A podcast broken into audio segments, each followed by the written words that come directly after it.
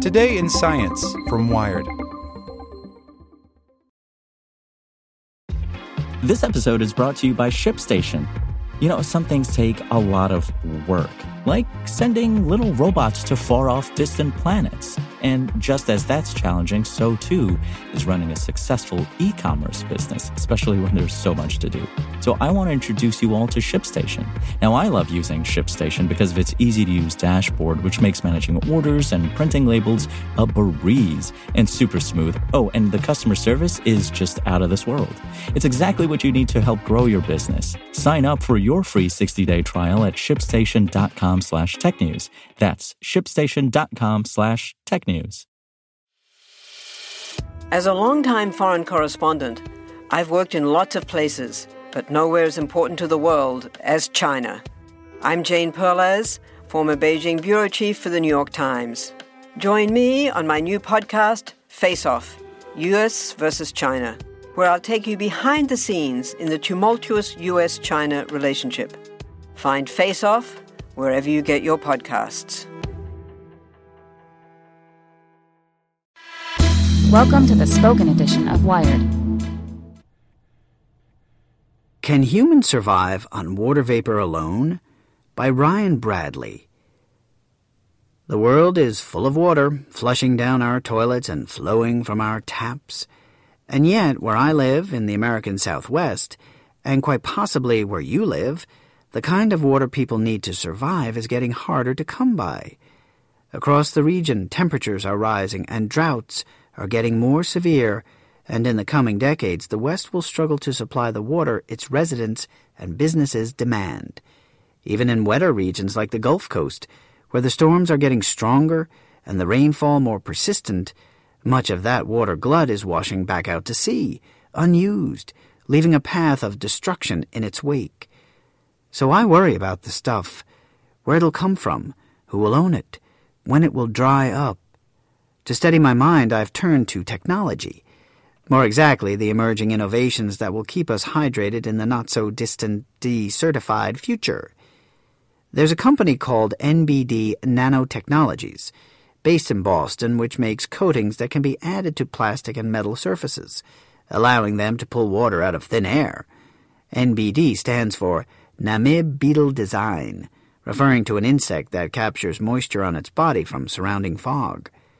Then I found a company called Zero Mass Water, based in Scottsdale, Arizona, that produces $2,000 hydro panels that the company claims can capture water vapor from air. One panel can make up to five liters a day, and two of them together could produce enough for a household's daily drinking and cooking.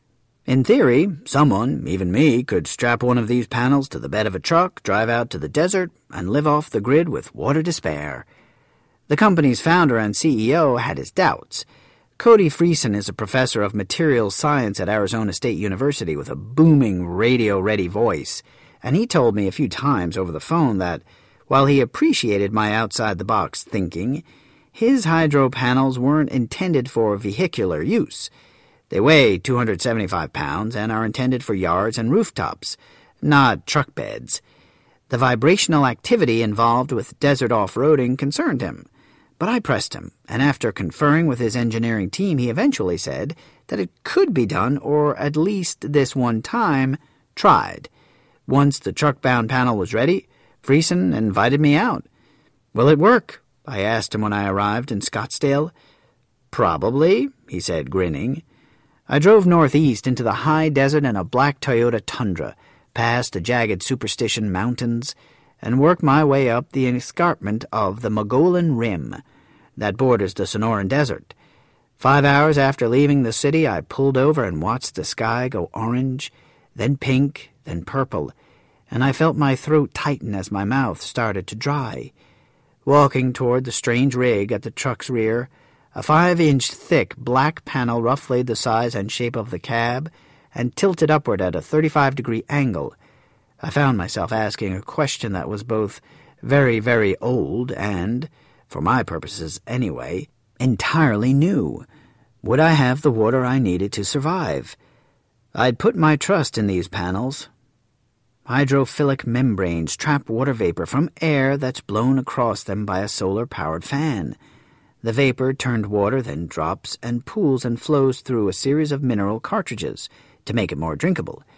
Because both the landscape and the water vapor in the air are changing all the time, the panels connect to HQ back in Scottsdale via a mesh network, and Zero Mass Water staffers upload predictive algorithms that adjust fan speeds and maximize energy efficiency. As the sky darkened, a chill ran through my body, mostly because it was suddenly quite cold, but also because seeds of doubt were germinating. The fans at the panel's sides were making a faint whinging sound, still blowing as the last of the solar power worked in the gloaming light. As darkness gathered, I used a flashlight to find the small black nozzle where the water was supposed to flow. Turning it, I held my breath, and after some chugging and wheezing from the pump, water spewed out. I danced a small silent desert dance in celebration and to warm me up, then caught myself. Water was pouring out. I was wasting it. And how much did I have? I checked the reservoir. It looked like at least a few liters. More than enough to get me through the night. How the hydro panel works. 1. The panel contains absorbent material that pulls moisture from the air. 2. Solar heat causes the moisture to form drops. 3. The drops collect in a reservoir at the panel's base. 4. A pump draws water out of the reservoir and into a tap. Want to learn how you can make smarter decisions with your money? Well, I've got the podcast for you. I'm Sean Pyles, and I host NerdWallet's Smart Money Podcast.